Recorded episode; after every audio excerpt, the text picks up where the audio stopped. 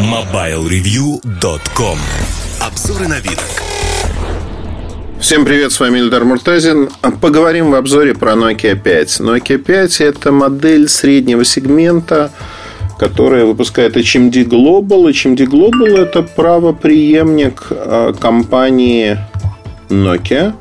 Ну, это Foxconn, по сути. То есть, это китайская компания, которая предлагает на сегодняшний день свой аппарат. В России он продается по двенадцать тысяч девятьсот девяносто рублей в разных цветовых решениях. Очень опрятный, очень хороший, в алюминиевом корпусе. У меня такой темно-синенький аппарат. Давайте пройдусь по характеристикам, чтобы понимать, о чем мы говорим. Экран пять целых два десятых дюйма. К сожалению, только эйч ди разрешение, двести восемьдесят две точки на дюйм. Тот самый пи пи ай ай пи эс. Не AMOLED, не что-то другое. Основная камера тринадцатимегапиксельная со светодиодной вспышкой. Двойка, дырка у нее. восьмимегапиксельная фронтальная камера. Поддержка есть эл ти и категории четыре всего лишь. Изначально Android семь один точка один, эн эф си, микро ю эс би разъем. Построен он на чипсете от Qualcomm. Это Снэпдрагон четыреста тридцать, восьмиядерный процессор. При этом два гигабайта оперативной памяти, шестнадцать встроенной. Поддержка карт памяти до ста двадцати восьми гигабайт. Корпус, кстати говоря, монолитный. Аккумулятор три тысячи миллиампер-часов. Он не снимается. Быстрой зарядки нету. Ну, в общем-то, все достаточно просто и понятно. Теперь, наверное, я хотел бы сказать, что в этом сегменте есть огромное количество устройств, которые вы можете выбрать. То есть, их действительно очень много, они разные. И таких устройств, ну, десятки. Потому что в этом сегменте тринадцать, ну, давайте так, одиннадцать-пятнадцать тысяч рублей. Просто засилие разных моделей. Что мне нравится в Nokia? В Nokia мне нравится то, что он ладненько собран. Он хороший, он достаточно голосистый. Софт более-менее отработан. Более того, на коробке, во всяком случае, в первых партиях было написано Android One. То есть, это чистый Android. Чистый Android от Google. Google Foxconn помогает, дружит с ними. Для кого-то это может стать весомым преимуществом, почему надо покупать Nokia. Nokia как марка, вот возрожденная марка на рынке, конечно, не сильно известна.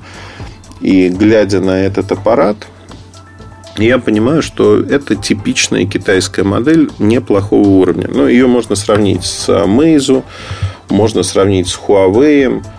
И здесь, в общем-то, это сравнение будет вполне адекватным. Ну, например, да, Meizu пять эс, эм пять эс. Это аппарат, который в шестнадцатигигабайтной версии в официальной поставке стоит порядка двенадцать тысяч рублей. Он очень похож, потому что там зарядка три тысячи, камера основная тринадцать, фронтальная, правда, пять. Тоже пять целых два десятых дюйма, тоже эйч ди разрешение, ну, тоже ай пи эс матрица. Единственное, что процессор шестьдесят семь пятьдесят три медиатековский. Но это не играет такой большой роли, как мне кажется. Потому что там не два, а три гигабайта оперативной памяти, и он подешевле. А модели, вот эти модели при разнице в тысячу рублей, они, конечно, разного класса. Они разного уровня. И камера в Meizu похуже, потому что Meizu эм пять эс появился значительно раньше. Но если взять вот из более-менее свежих, можно взять ю двадцать модель. Тоже от Meizu. ю двадцать интересно тем, что там побольше, побольше аккумулятор чуть-чуть. Разрешение уже фулл эйч ди, но и экран пять целых пять десятых дюймов. При этом стоит более мощный процессор Helio пи десять, два или три гигабайта оперативной памяти. Ну, опять-таки, да, вот смотрите, что, что вы можете получить. Вообще, с точки зрения... Сейчас про конкурентов не хочу говорить. Хочу немножко поговорить про аппарат от Nokia. Аппарат приятный.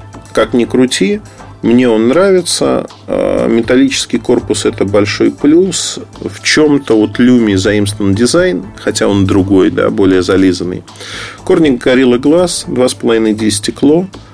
что является, в общем-то, адекватным предложением для этого сегмента. Олеофобное покрытие, понятно, что оно есть.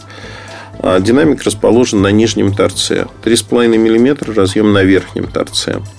Наличие эн эф си запишем в большой плюс.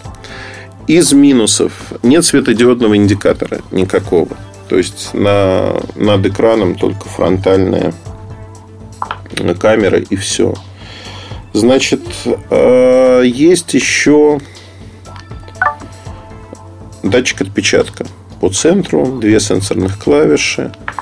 Ну, в общем-то, я сейчас играю с телефоном, чтобы, про который рассказываю. Все, в общем-то, понятно, приятно. Немножко переработан интерфейс камеры. Камера, мне кажется, в светлое время суток снимает неплохо, но движение снимает плохо, размыто. В полумрак, комната, прочие вещи снимает плохо. То есть здесь камера на уровне других решений, коих на рынке сегодня огромное количество. Вообще, если смотреть, да, на аппараты, которые появились примерно в то же самое время и немножко отличаются, да, по цене, не сильно, до пятнадцати тысяч рублей, скажем так, я вот пятнадцать тысяч рублей считаю, что очень-очень неплохой аппарат. Это Хонор восемь. Хонор восемь Лайт. Почему? Он тоже тонкий, он небольшой, пять и два дисплей, Фулл Эйч Ди, но четыре плюс тридцать два гигабайта памяти. Хорошая камера, которая действительно очень-очень неплохо снимает. То есть там принципиальная разница с тем, что мы видим на той же Нокиа пять. И плюс куча-куча всяких навороченных режимов, работы экрана, например, эл ти и получше реализован. Там с той же Нокиа пять есть история такая, что у меня, например, несмотря на заявленную поддержку частот, которые работают в США, с карточкой эй ти энд ти аппарат просто отказался работать. Он не работал. Я не знаю почему. Приехав в Россию с ним, я обнаружил, что он получил настройки эй ти энд ти, получил сообщения, смс-ки. Ну, в Штатах, когда я находился, там была вставлена карточка эй ти энд ти. Ничего этого я не видел, ничего этого не было. И, в общем, получилось как-то странно. У меня нет нареканий к аппарату, но если говорить вот о том, что выделяется ли этот аппарат чем-то таким, чтобы сказать «вау-вау», нет, ничего такого нету.